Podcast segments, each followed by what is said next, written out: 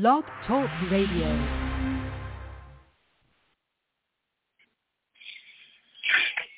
Yes, good evening. This is Bob Lot from the Great Evidence Church. So,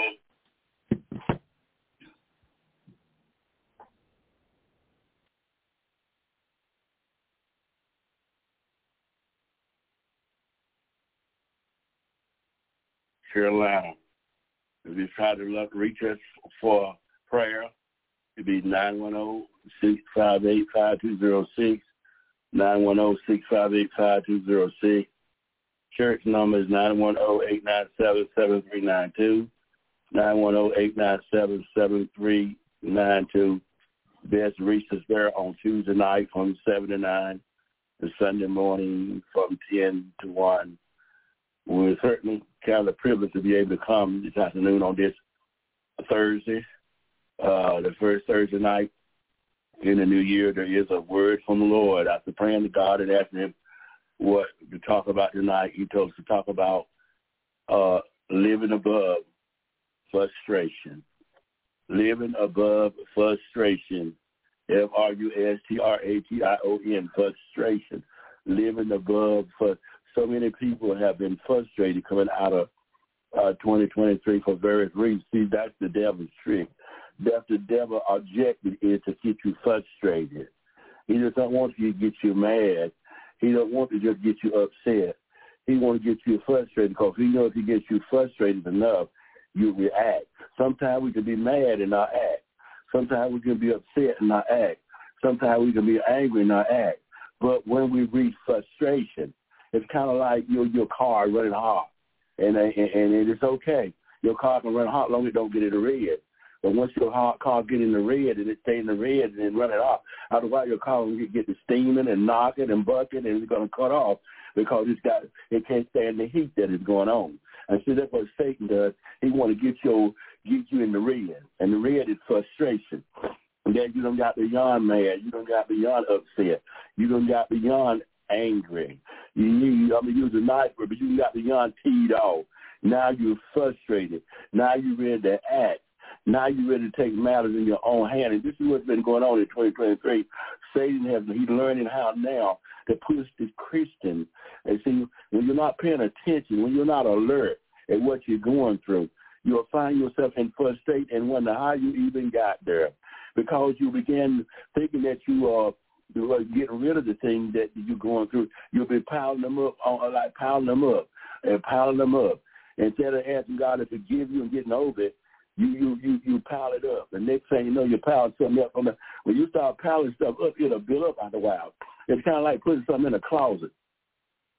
Eventually, there's gonna be no room in that closet. When you open the closet, whatever is in the room gonna fall out on you because the closet can't hold it no more, and there ain't no room for no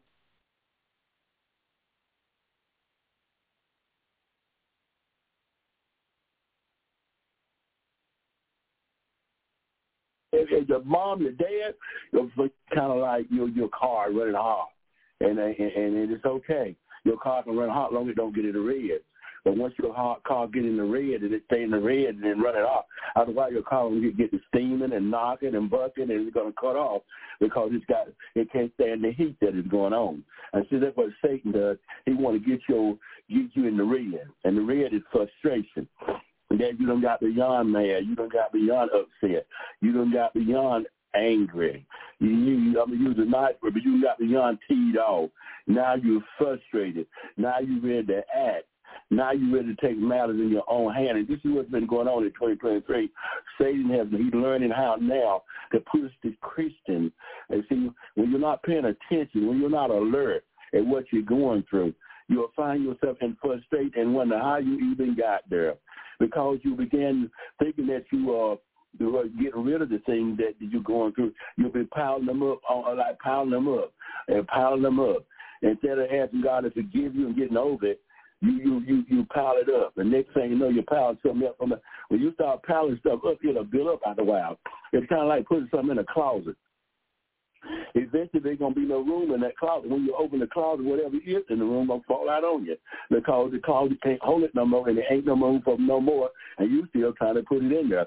And that's where frustration comes when you can't take no more, when you had enough. So let's look up the word frustration. Um, and the definition for frustration is the feeling of being upset or annoyed especially because of inability to change or or achieve something. Other words, it's out of your hand. You it done got out of your control. What you were trying to accomplish didn't happen. What you were trying to achieve, you didn't achieve. The point that you were trying to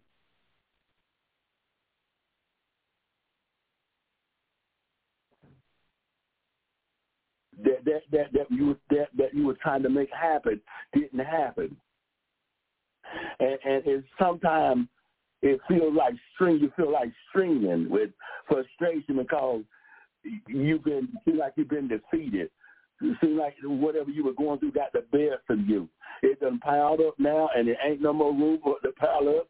You don't have enough. You heard the old saying said your last nerve. And said, Christian, we got to learn how to live above frustration because Christians cannot walk in a frustrated environment. God did not call us to walk in. How are we going to help people frustrated if we frustrated? How are we going to listen? God brings frustration in your life for you to graduate from it, not to live in it. You see what I'm saying? Uh, frustration comes. Frustration comes to to strengthen you and help you get to the next level. I often say kind of like social service. Social service comes to help you get over, not for you to live in you know, and many times people live in substance service rather than get over it, letting it be a stepping stone or a brick to get them to the next level. They they they make home there. They live there for twenty and thirty years. Why? Because they satisfied somebody else taking care of them, somebody else's money. I always were told ain't nothing like your own money. But when you're part of social service, you you're limited. You're limited. They tell you how much money you can have. They tell you what you can have, what you can't have. They want to keep you in a limit. They want to keep you in a bracket. So that's what frustration does. Frustration will keep you in a bracket where you upset all that. You wake up in the morning upset. You lay down upset. And that's not of God. That's a trick of the enemy. And for Christian, I'm coming this afternoon to, to show you how I've been frustrated. So I can teach this because I've been there and I graduated from it. And since I graduated from it, I can teach it to you. And this is what trials are all about. This is what tests is all about. You graduate from them so that when you meet others that are going through the same thing, you can teach them because you graduated from it. But if you don't graduate from it, you can't help nobody else. So I come to tell you this afternoon, you can live above frustration. Listen, it's going to come. If you're a Christian, if you live long enough, I don't care how righteous you are, I don't care how holy you are, I don't care how much money you got, I don't care what your title is. You can be a pastor, you can be a prophet, you can be an evangelist, a preacher, a teacher, a healer, frustration is coming to your house, and you're going to have to learn how to deal with it. Or you're going to find yourself cussing at your wife, cussing at your husband. You're going to find yourself uh, uh fussing at your children, fussing at your supervisor, fussing at your, at your, at your mom, your dad. For your, you, you're going to find yourself out of control because you don't know how to deal with frustration. You and God's word gives us. We got some scripture later on, but God's word gives us a remedy to living above frustration. And listen, frustration is exact, exasperation. Uh, frustration is annoying. Frustration anger. So you got these signs going on. You might be headed for frustration. For, for frustration is increased anger vexation. You don't had enough. You don't been vexed. You been touchy. You're so touchy. Somebody talking about, oh, she got on my last nerve. You you you headed for frustration now. When somebody get on your last nerve, you don't let it build irritation. That's what frustration is. It's irritation. If you irritated, in other words, you you you you don't want to be around that person. You don't you don't want to be in that person present. You see them coming, you hide from them because they irritate. They they, they irritate. Their their aggravation. They they they they somebody that you don't want to be bothered with because they're annoying. Bitterness is a sign of frustration. You don't got bitter now. Uh, and bitterness is not for Christians. The Bible says bitterness is not of God. If you bitter, it's the devil. I didn't say you were the devil. I said it's the devil. Bitterness comes from the devil. Well, the Bible says bitterness is not of God, but it's earthly, it's devilish, it's sensitive. And when you bitter, you make other people bitter. An event uh, or circumstance, this is what frustration is, an event or circumstance, I want you to know what it is so we go on down the road. You can take this in. I want you to take this into 2024 victorious. Because frustration going to come. Aggravation going to come. You're going to be upset. You're going to be made mad. Somebody is going to get on your last nerve. So somebody is, things ain't going to always work out in your favor. Uh, that project ain't always going to work out. That deal ain't always going to come through. That contract ain't always going to work. You went in there and went out and bought you a new car, bought you a new house, bought you a new outfit because you were fit to sign a three and a half million dollar contract or a thirty million dollar contract. You already been in the interest and the profit money that's to come from it and come go get in the office and find out on Monday morning that they decided they didn't want your company. They, they did not want you. They went and got somebody else. Now you done got in there. And you mad and you frustrated and you aggravated and you don't know what to do. You're cussing and cutting the shine, huh? But you got to learn how to control yourself. It's an event, a circumstance that causes one to have a feeling of frustration. Uh-huh. Yes. So frustration. You got to learn how to live above it because it comes to get the best of you. And that's what Satan been using in the church lately. Frustrated Christians. You get all on Facebook talking about I ain't mad at nobody, but but you, you give them a piece of your mind. You give them a piece of your mind because you frustrated. You got tired of every time you looked at Facebook, they were talking about you. So you decided to get on there and go ahead and push your last nerve. You frustrated you want to let them know that, hey, you got a mouth too. Hey, you got a conversation too. But God forbid that you do that because this is the mindset of the Lord. Huh? Jesus did not get frustrated. Jesus did not. If anybody had a right to get frustrated, if anybody had a right to get aggravated, if anybody had a right to get annoyed, if anybody had a right to get bitter and upset, it was Jesus. But he didn't. He left us an example. From the pulpit to the congregation, as leaders, we have to be so careful. We can't do it. Yes, I know God is a forgiving God, but we got to set an example. We got to be humble. We got to be meek. We got to be kind. Quit hollering at your flock. Quit hollering at your members. Quit hollering at your those that are under you because you got authority. Because you think you're the boss. Because you've been given charge. So you holler at some and then talk nice to others. You ought to talk nice to all your, your parishioners, all your flock, all of them, every one of them. So what? Things ain't working out. So what? Things backfire. So what? You didn't get caught in what you wanted. That's no reason to get angry with the trustees and, and get angry with the mother board and the deacon board and everybody else in the church, and they can't get along with you. They don't even know how to talk to you because you will go off. You're supposed to be humble. You're supposed to be meek. You're supposed to be kind, living above frustration. In the Bible, frustration is a feeling that many individuals experience due to various circumstances. Although the term frustration might not be explicitly mentioned, there are several instances where individuals, including prominent biblical figures, encounter situations that could could evoke emotions. Yeah, you ain't the only one. You're not in this thing by yourself. Others are going through. Other people in the Bible that were frustrated, but they handle it, and that they can handle it. You can. What he said to one, he said all. He don't give you no excuse to be mad and bitter and angry and upset, frustrated. Can't nobody get along with you because you offer you can't think straight when you're frustrated. Additionally, the Bible offer guidance on managing frustration. Yes, the Bible got scripture verses that will help you with your frustrations, such as Philippians 4, 6, and 7. Encourage us not to be anxious about anything, but to pray and, and present our concern to God. This passage suggested that turning to prayer and seeking God's guidance can help alleviate frustration. Other words, don't be anxious for nothing. Anxiety will blind you. Anxiety will make it look like some want something so bad it can look pretty until you get it. Then you wake up in the morning and find out that that was so pretty when you laid down that last night, and wake up and look over at it, it ain't as pretty as it was when you laid down with it. You cannot you cannot move on anxiety. You you gotta be patient. You gotta wait.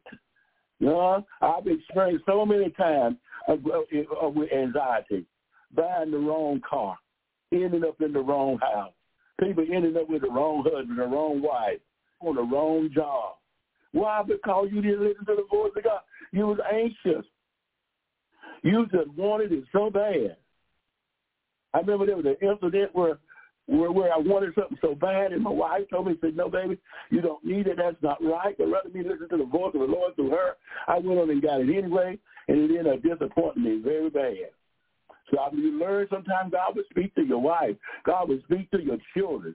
God will speak to your friends. And it ain't that they, they don't want you to have that. Oh, you just don't want me to have him. You so jealous. No, baby, it ain't that she's jealous. It's just that she see the devil in him. She see that you fit to make a mess. You could get nothing. You could get nothing, thinking you could have something, and they see that, and you so angry and so upset, so frustrated, you can't see straight.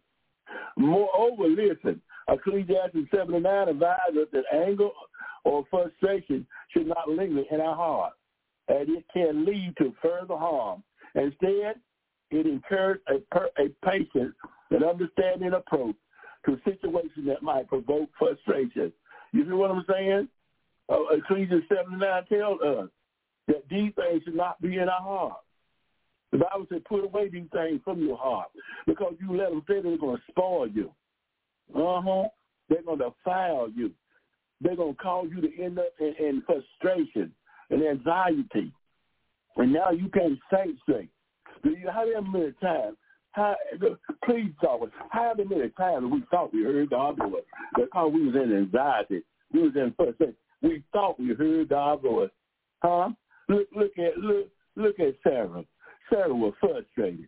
Sarah mad, y'all.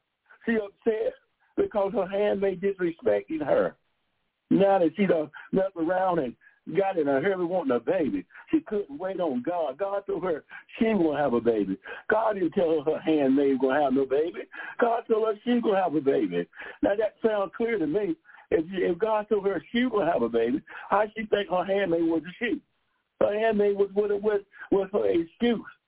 Her handmaid was her alibi because she had lost her faith.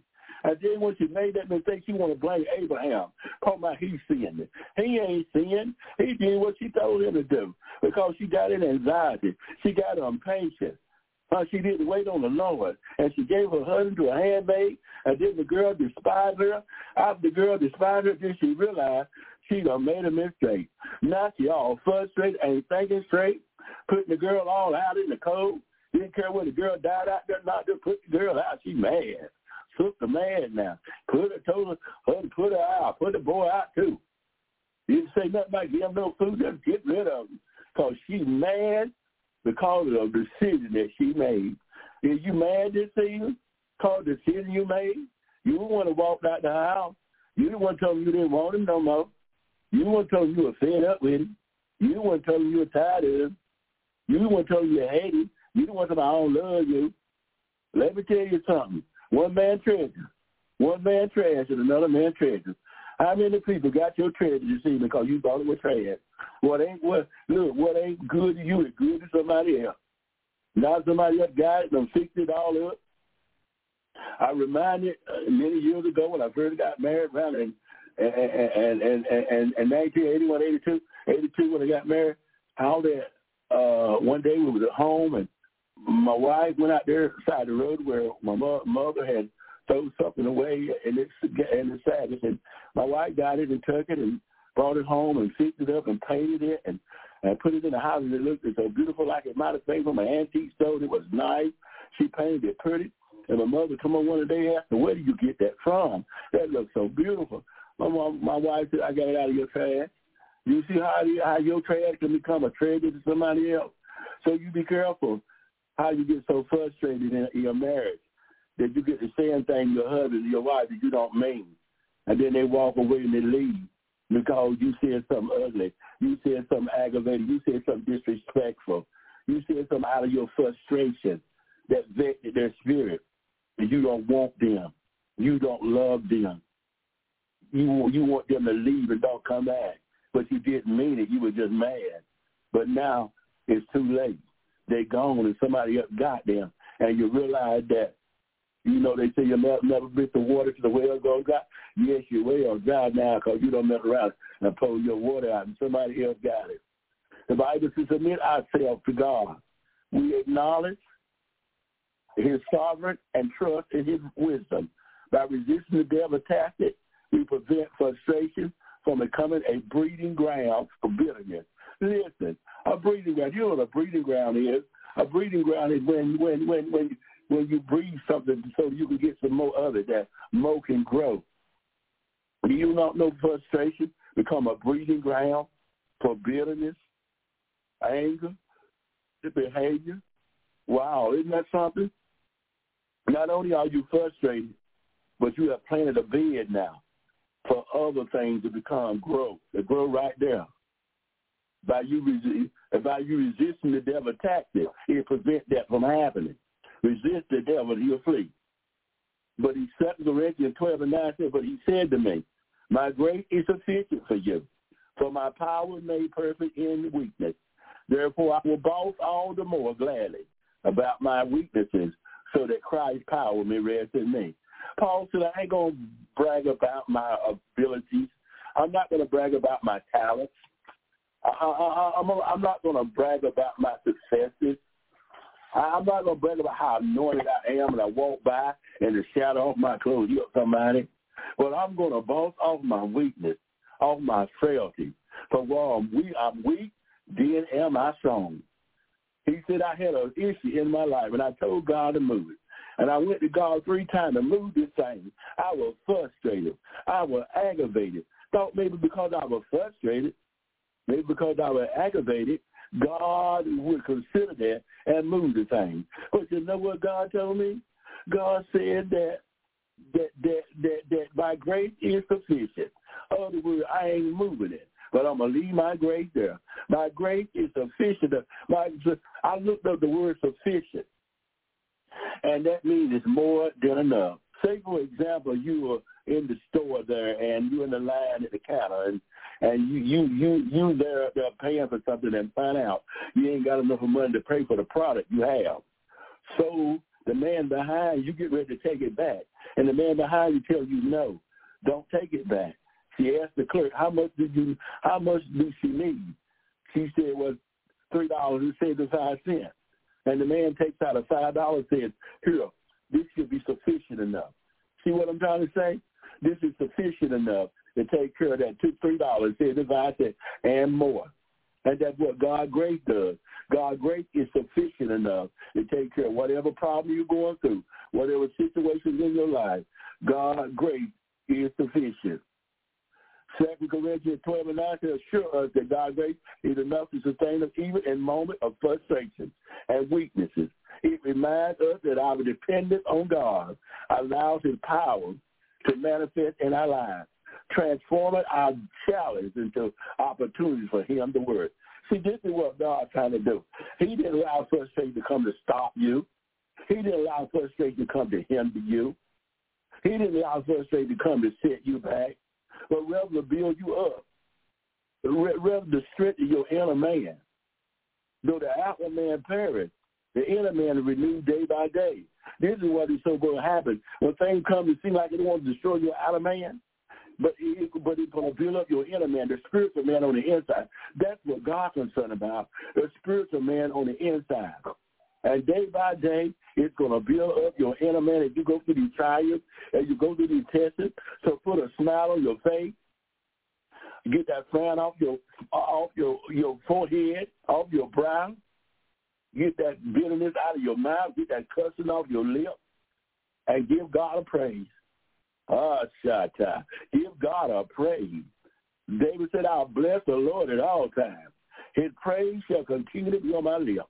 When you bless God at all times and his praise on your lips, you will not be frustration. Frustration often exposes our limitations. You hear me? and our need for God's strength. Frustration often shows us. This time, and sometimes it shows where we are. Now, when somebody gets so mad at their cuz, it ain't that they ain't no Christian. It shows their weaknesses. It shows their frailty. It shows that the area of life where they need to work on, where you weak, where you thought you were still fast, but you won't. See, these things come to find out the loophole in you, the weaknesses in you. Because God don't want no weaknesses. He wants you strong. He said, be strong in the Lord and in his power and might. Put on the whole armor of God, you'll be able to stand against the wiles of the devil. So that's why these things come to frustrate you, to try to build you up and, and strengthen the weak areas of your life. By embracing our weaknesses and looking to Christ, we invite his power to rest upon us. Through our humility and reliance on God's grace, we discover a deeper sense of purpose and the ability to navigate our frustrations with his strength. Be honest to God and quit trying to make like you strong if you know you're weak. Tell God you're not strong enough to lay down that cigarette. Tell God you're not strong enough to lay down that marijuana. Tell God you're not strong enough to quit committing fornication. Tell God you're not strong enough to commit, you quit committing adultery. Tell God you're not strong enough to, to, to stop getting involved in these sexual uh, morality, these sex, sexual activities. Tell God.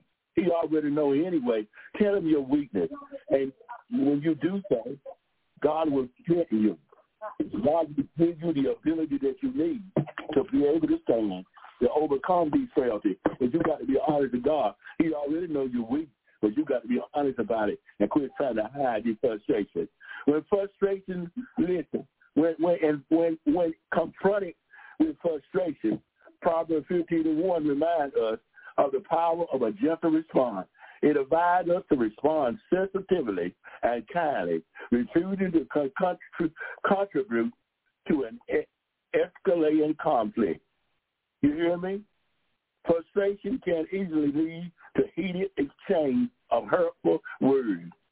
But by choosing to respond with gentleness, we create an atmosphere for understanding and re- reconciliation.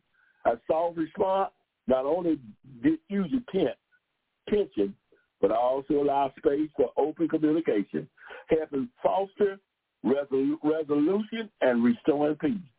Mm-hmm. Proverbs 15 and 1. A soft answer, a soft word. It puts the fire out. No matter how mean they is, no matter how, how, how angry they are, no matter how vicious they come at you with their words, don't say nothing, but say something soft. Tell them you're sorry. Just say, I'm sorry.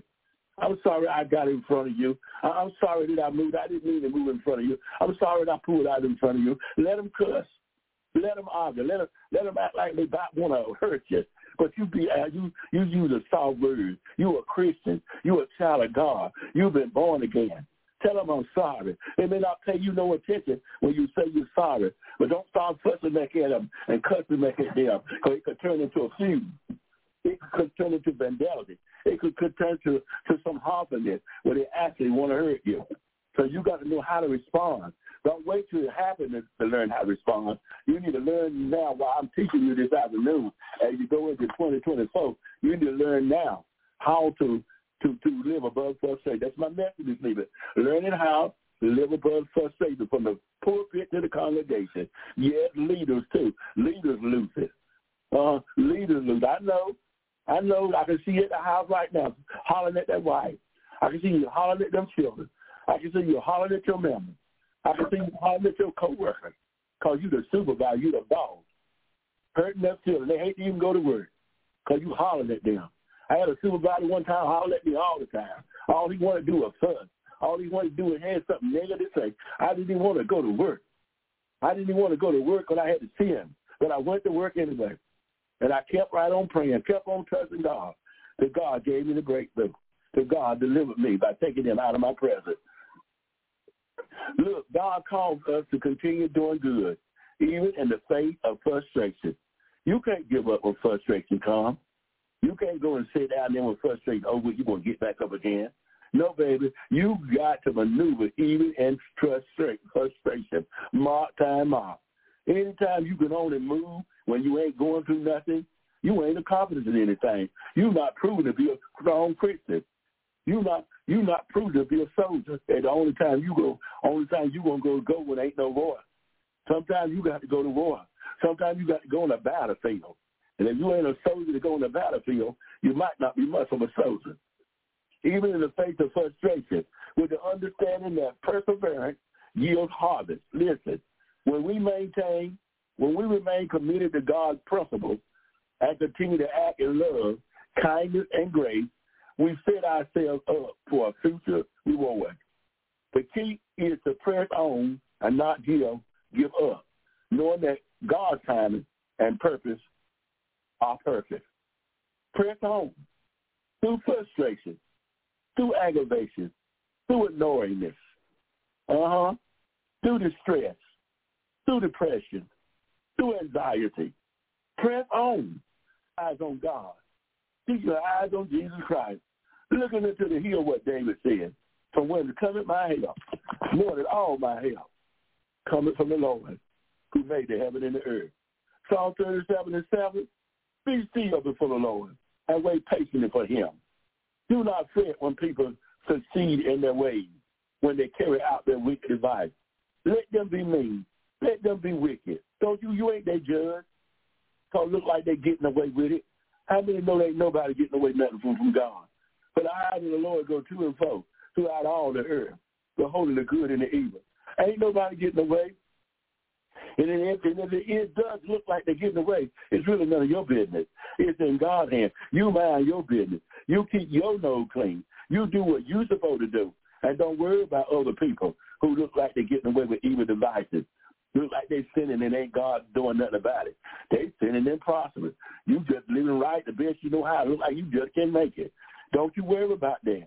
We don't be deceived, for God is not mocked. Whatsoever man soweth, that shall he also reap. That makes so. So when judgment comes, you ain't found. But make sure when chastisement comes, make sure when the wrath of God comes, you don't find yourself in the way. Huh? My daddy started beating, when my daddy started beating one of one of uh, us, I beat one of my brothers, don't you be in the way. Because some a lot of times he's using that switch, that switch go further than that person. Don't you be nearby, because you might end up getting a lick too. So don't you be mess around to get a lick when God's chat wrath comes, because you in the you in with the wicked.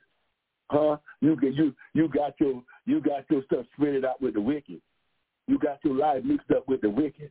And then when the wrath of God comes, then you is getting a lick because you out of place. Because you over there with the wicked. And here God trying to test out them, and you over there. The righteous cry out. Psalm 34, 17 and 18. The righteous cry out, and the Lord hears them. He delivered them from all their troubles. The Lord is close to the brokenhearted and save those who are crushed in spirit. And that's what frustration is. It breaks your breaking heart, broken heart. It's trouble. Mm-hmm. It's failure. It's setback. It's defeat. But the Bible says when the righteous cry out, in the moment of frustration, it is comforting to remember that the Lord hears the cry of the righteous, assured us that he is close to the brokenhearted, offering comfort and deliverance from all our troubles. He close to you. You the one thinking, and see, when you hear God trying to fix, you think God a thousand miles away or, or 20 miles away or New York City, and you won't let him fix it. God is close to your problem. God, you ain't got to even tell God, even though the Bible tells us to pray. He already know what you're going through before you tell him. The Bible says, you know, he know what you have need of even before you pray. But here you is all frustrated. Huh? Not knowing that God, in the moment of your frustration, He's the moment you start getting frustrated, God wants to comfort you, but you didn't pray. You just sat there, let that frustration get the best of you, thinking about what they did, what happened to you. You won't turn and look. Oh, now I'm going to tell you how to get victory over frustration. Let it go. I don't care what it is. I don't care what it is frustrating you. Let it go. Give it to the Lord. Get on your knees right there and let it go. No matter somebody said something to you, somebody did something to you, something that worked out in your favor, something happened that you don't even understand why it happened, let it go. Let it go. Pray. Tell God about it. Let it go. Go, let it go so God can fix it, so God can work it out, so God can console your heart. Let it go. Deliverance will come if you let it go, if you commit it unto God. For the Bible to commit thy way unto the Lord, please hear the scripture. Commit thy way unto the Lord. That means commit this thing to the Lord, this frustration, this aggravation. Don't just commit the good stuff to God. Commit the bad stuff to God too. God already knows but he wants you to bring it to him, just like a child to a father. Commit thy way unto the Lord, and he will establish. Do you know what the word establish means? Establish means to make it, it make it a solid foundation. When something is established, it is solid. It is steadfast and unmovable. God want to make a solid foundation out of this thing. It's moving you. It got you moved over here. It got you moved over there. It got you moved over here. It got you moved over there. You're to the left, you're to the right, you're to the front, to your back. You're so unstable about this thing you're going through. You're in it today and out of the month. You don't know what to do. You don't know how to handle it. You, you're having a problem with the, with, with, with the situation, and you won't give it to God. But God wants you to let it go and give it to him so he can bring the deliverance. And whatever deliverance he brings, you take it and run with it. When frustration feels overwhelming and isolation, we can take solace in the knowledge that we serve a God who is attending to our every need. He offers solace in moments of brokenness and save those who feel crushed by the weight. He yes, he offers it. God would be God if he didn't offer escape, if he didn't offer solitude to what you're going through. He knows you're going through it, and then he won't help you out. But you got to pay attention. You got to be tender to God that he is trying to bring you out. Listen, now God bringing you out may not work in your favor. See, this is where we messed up. We want God, and we want God to bring us out and it work in our favor. No, it may not work in your favor, baby. God may not bring that man back that beating on you. I mean, I bring that woman back that vexed your spirit and, and, and, and, and hurt you and offended you and did all the crazy stuff she can do there. It may not work that way. But however God fixes you accept that and you go on. You go on. Looking into the hill will come at your help. They said it was an old saying here. That's just an old saying now. If, if, if, the bird belongs, you turn the bird loose. If the bird come back, he goes. If he don't, don't even worry about it. And moments of frustration, it can be disheartening to see injustice or the success of those who act contrary to God principles. However, Psalm 37, 7 remind us to be still before the Lord and trust in his perfect justice. We're talking again about other people. Look like they're prospering and what they're doing, and ain't nobody doing nothing about Don't worry about that. Get your eyes on other people's success. Get your eyes on other people's sin. Get your eyes on what it looks like God ain't punishing them for what they've done. You stand back looking for God. As long as you stand back and look for God to punish them, God is not going to punish them. Because God told you to forgive them. Forgive them. He said, he, he said, love them that hate you. Pray for them that despitefully use you. Isn't that something? They despitefully use you, and God telling you to pray for them. You pray for them. And if your enemy third, God said, give him a drink of water. Oh, how far have we drifted? Some of us ain't, oh, some of us a long way from that. A long way from doing what I just said. But I didn't say it. God said it.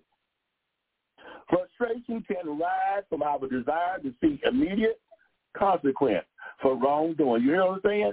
You got frustrated because somebody did something wrong and God didn't punish them. You wanted God to reward them. Oh, you wanted God to turn their car over. You wanted God to let the house catch on fire. You wanted God to knock their legs out from under them. And God didn't do nothing. God didn't do nothing. You hear what I'm saying? I remember one time this guy person came to my house and something my child had did to their child, and they they told me what had happened. And they standing there waiting for me to beat my child in front of them, chastise my child, and show that I punished my child. I asked them, well, I told them, I said, okay, thank you for letting me know. And they stood. I said, can I help you? They said, yeah. Ain't you gonna beat them? I said, if I decide to. That that's my prerogative. If I decide to chastise them by beating them, I'll beat them or whatever I do is not your concern. You don't tell me what they did, and you just go on about your business. Uh, uh, uh, uh, that responsibility is in my hands. See, it's God's responsibility to deal with your enemy.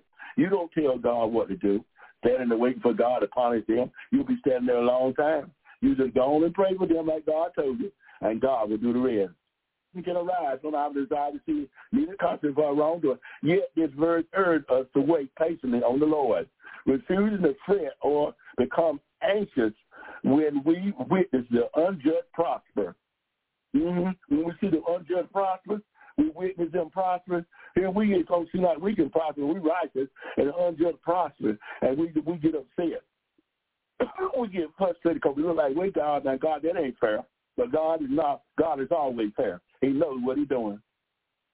The Bible says, with long suffering and patience had he towards us. With confidence we cling to the assurance that God is the ultimate judge and will bring about justice in his perfect timing. You hear what I'm saying? Not in your timing, not when you think you ought to do it. In God's perfect timing, God's going to bring justice to that person that did you wrong. The good of those who love him, who have been called according to his purpose. Listen, you've been called according to God's purpose, and God's going to see. God's going to see that everything works out to the good. When it's all over with, you're going to be a winner.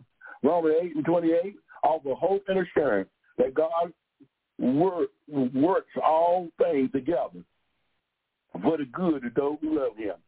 This includes moments of frustration and disappointment. It's going to work out. I know it doesn't look like it, but I come by to assure you. Let go of frustration. Let go of the things that frustrate you. Turn it loose. Let it go. It's going to work for your good, but you got to let it go. You got to turn it loose. And when you do, God's going to fix it. God's going to work it out. Romans 8 and 28 tells us that God's going to work it out. You see what I'm saying? It's going to work for your good. It is, but you got to let it go. And you got to trust God and believe that he's going to do just that. Psalm 55 and 22. Cast all your care on the Lord, and he will sustain you. He will never let the righteous be shaken. Isn't that something? Talking about frustration. You cast your care on God, you won't be frustrated. See, you're trying to handle it yourself. You're not big enough. Excuse me. You're not big enough. He say cast your care on your husband. He say cast your care on your wife. He said cast your care on the Lord, and he will sustain. That means he will fix it. He will settle it. He will make it right.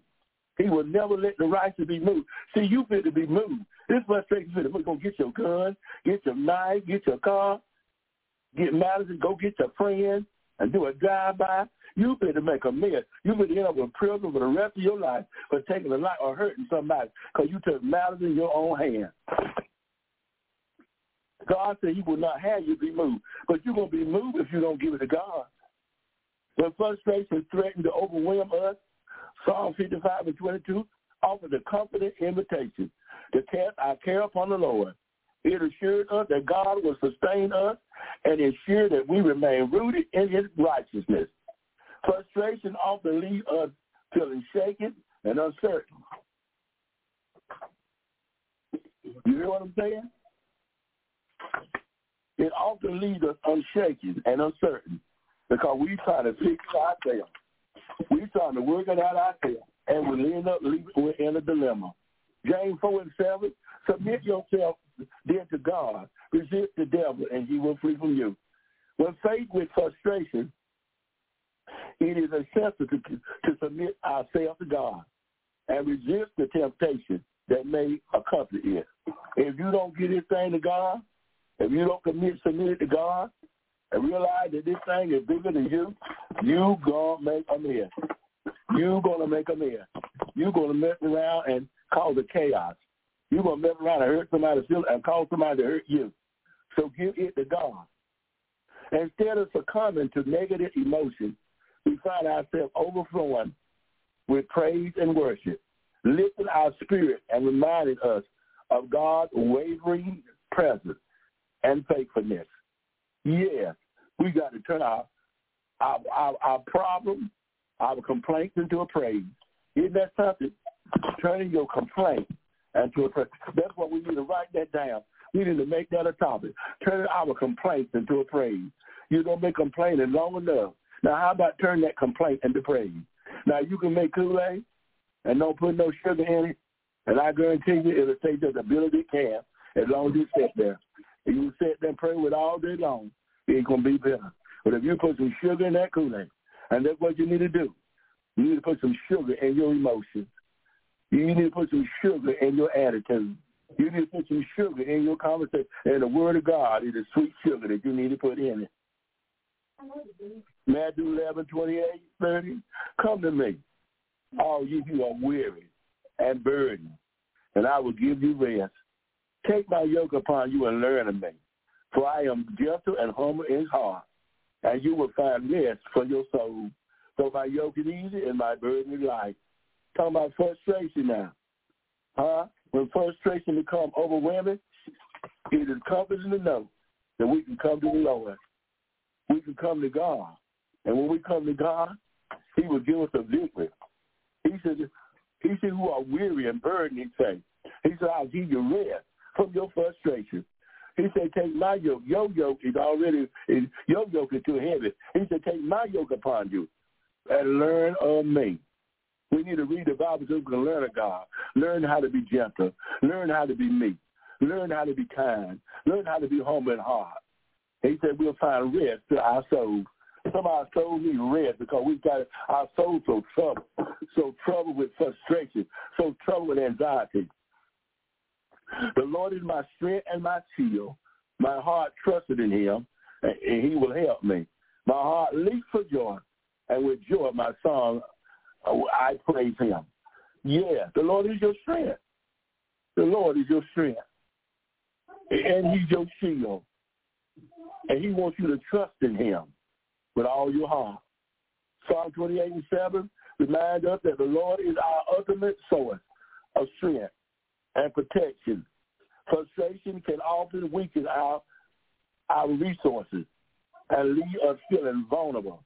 But when we trust in the Lord, he become our shield and our stronghold. That's what he becomes, our shield and our stronghold.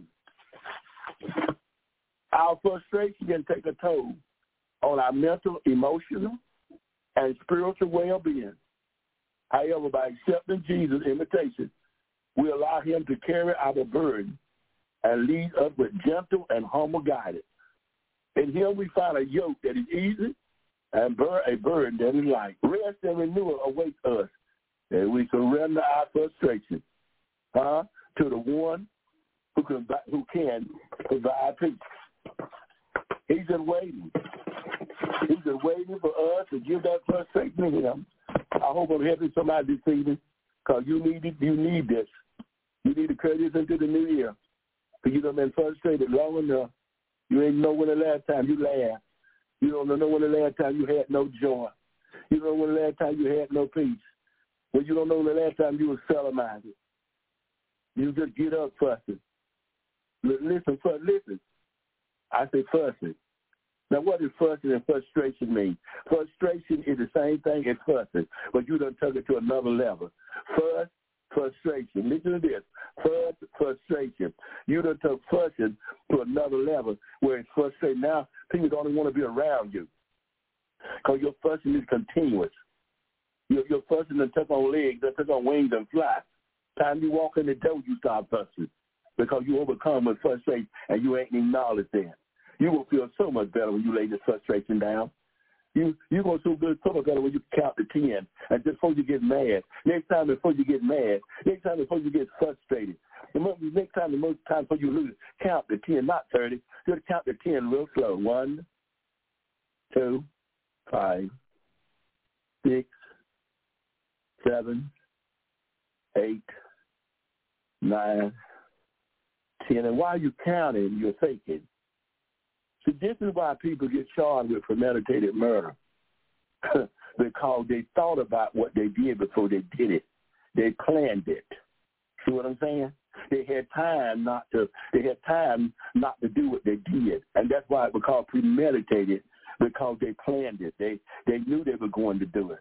They had already thought they were going to do it and knew they were going to do it and followed up on it. That's what made it be capital upon in first degree because they planned it. See, when you count now, you're planning. You're planning what? You're planning not to be frustrated. You're planning not to lose it. You're planning not to lose your cool while you count to 10. Oh, it might seem like a long time, but it was a lot to in. You had a lot to think about while you were thinking to leave it alone let it go. You're up to five now. You're up to six. You're up to seven. Leave it alone. Let it go. Don't say nothing. I don't care if your pride is on the line. See, this is the thing about frustration. Your pride get on the line. When your pride get on your line, pride makes you act on uh, frustration. Forget about pride. It's okay to humble yourself. When frustration arises, it is tempting to carry them, uh, carry them on our own. Yet Psalm 55 and 22 encourage us to cast our cares upon the Lord and trust in his sustaining power. By releasing our frustration to him, we find solace knowing that he will not allow the righteous to be shaken. God's strength and guidance are available to us even in moments of frustration and weaknesses. When we allow him to bear our burden, we receive renewal energy, hope, and the assurance that we are working on our behalf. And he is working on our behalf. We can walk through life frustration with confidence, knowing that we are upheld by the Almighty God. Isn't that something? Isn't that something? We, when you take your time, when you count the ten, when you think about it before you do it again, because it's coming. Just as soon as I teach you tonight, it's coming back again. Just because I taught you tonight don't mean you delivered. Just because you heard me preaching tonight don't mean you got a breakthrough. You got to act on this word. But the Bible says you got to apply the word. The word ain't no good unless you apply it. So when the enemy come back again, when the circumstance arise, when somebody make you mad, when somebody get on your last nerve, when things don't work out in your favor, when that project don't go through, when that contract don't go through, when that wife still acting crazy, that husband still acting up, you got to be able to count the ten. And while you counting, you got to be thanking. Galatians 6 to 9, let not become weary and well doing. This will be my last verse. Galatians 6 9, take this one with you into the new year. This is a good one here. Galatians 6 and 9, let us not become weary and well and, and doing good. For at the proper time, we will reap a harvest if we not give up. Do you not think just because you're doing good, huh? Frustration can often lead to weariness and a desire to give up. Frustration will often lead to weariness. That's what the end of frustration is. It'll make you weary, and it want to make you give up. But the Bible said, "Let us not become weary." You done done well, and ain't nobody ain't nobody bragging on you. Ain't nobody encouraging. You. Ain't nobody calling you saying, "I thank you for what you did for me." I thank you for for for lending me that money that helped me get to pay that bill. Or I thank you for giving me them clothes for my children. I, I thank you for the encouraging words that you've been giving me all year long. People can be so disrespectful. People can be so rude. People can be so ungrateful. And they don't want to say thank you after you don't work. So sometimes a thank you can mean so much. Sometimes a thank you can be paid for all you know what I'm saying? For all that you've done for someone. They just call you and say, listen, I don't have no money to pay you back for what you've done for me this year, but thank you. Oh, you just don't know how important that is. How did it make them feel so good? Oh, my God, how that will lift up their spirit. So remember Galatians 6 and 9. Let us not become weary and wait and doing good. Keep on doing good. Don't stop doing good because nobody praising you, nobody thanking you. Don't stop doing good because you, uh, uh, you didn't think that they should have gave you the reward that you should have got from doing good.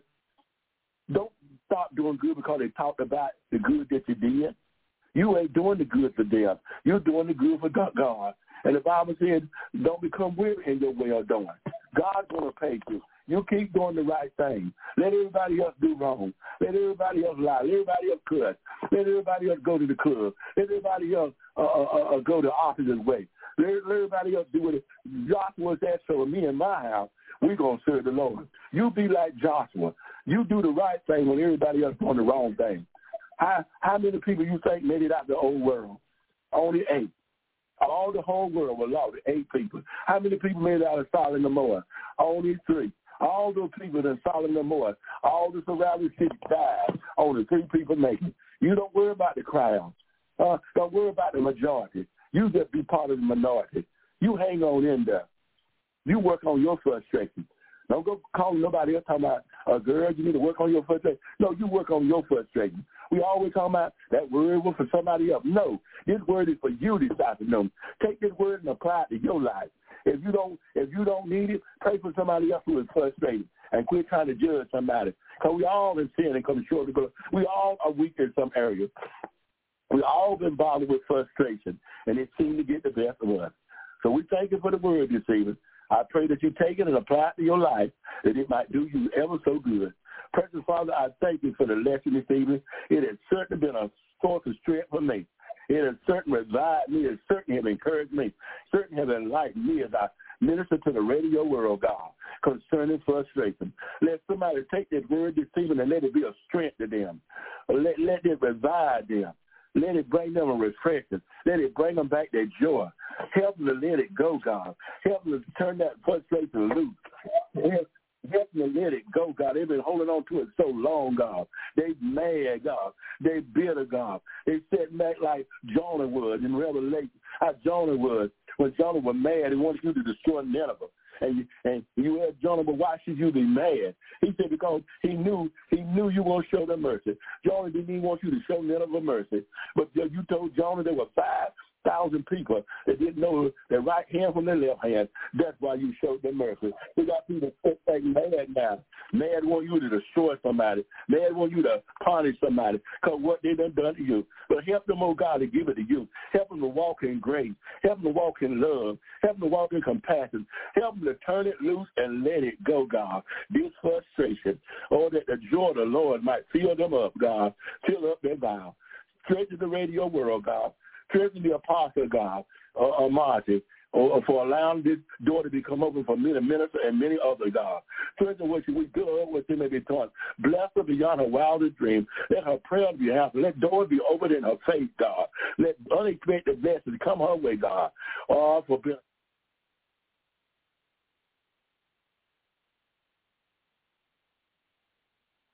Hey guys, it is Ryan. I'm not sure if you know this about me, but I'm a bit of a fun fanatic when I can. I like to work, but I like fun too. It's a thing. And now the truth is out there. I can tell you about my favorite place to have fun. Chumba Casino. They have hundreds of social casino style games to choose from with new games released each week. You can play for free anytime, anywhere and each day brings a new chance to collect daily bonuses. So join me in the fun. Sign up now at ChumbaCasino.com. No purchase necessary. VGW. Void were prohibited by law. See terms and conditions. 18 plus.